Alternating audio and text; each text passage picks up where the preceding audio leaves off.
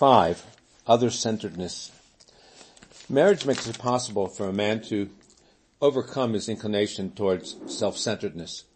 It permits him to change the focus of his existence from lust gratification and self-interest to that of the spiritual goal of selflessness.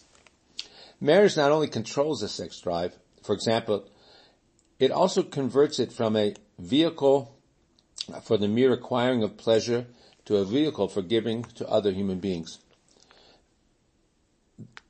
The sex drive becomes a means of expressing love to a wife or giving life to a child. Furthermore, marriage forces a person to cease his constant preoccupation with his own advancement and concern himself instead with the needs of his wife and children.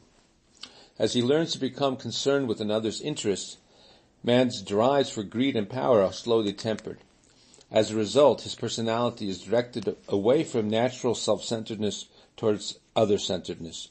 This is the key to spiritual growth. Marriage is, of course, not an immediate ticket to spiritual perfection. We see that most of mankind is afflicted by selfless obsessions despite their being married. However, marriage puts righteousness within reach.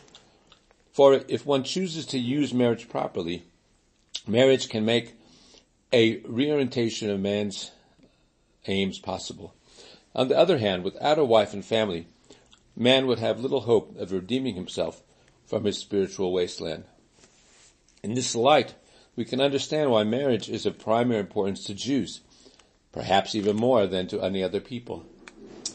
True Jewish life is suffused with spiritual values which cannot flourish without marriage.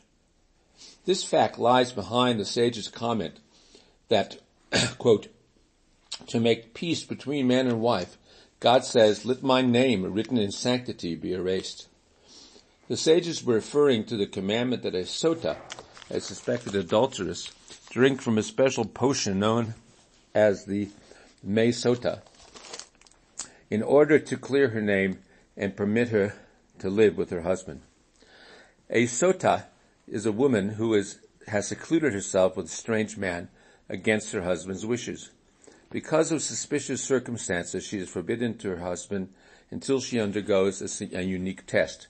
She drinks these uh, special waters, which cause her to die a miserable death, death if she has indeed committed adultery.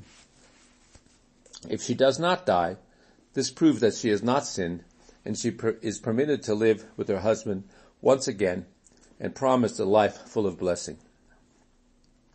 The preparation of the Sota waters involves erasing God's name, which as a desecration of God's honor is normally a grave sin. But because in this case it can reunite, reunite a wife with her husband, it is permitted. Thus marital peace overrides the obligation to treat God's name with respect. Now, the marital peace in question refers to a man who has a wife of questionable morality.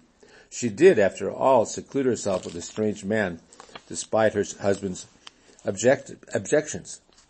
It is surprising that even this peace would take precedence over the honor name. When we recognize, however, that man has very little potential for achieving his spiritual goals outside of marriage, we can readily understand this remarkable obligation. God revealed his name to mankind so that man can come to recognition of him. What would be the point of preserving a written expression of God's name if man and wife would lose their hope of ever drawing close to the essence which the name represents? This is what would likely befall a couple forced to live apart by the collapse of their marriage alone and unable to connect with, to contend with the evil inclination within themselves, they might rightly despair of ever overcoming their natural self-centeredness and the possibility of coming close to God.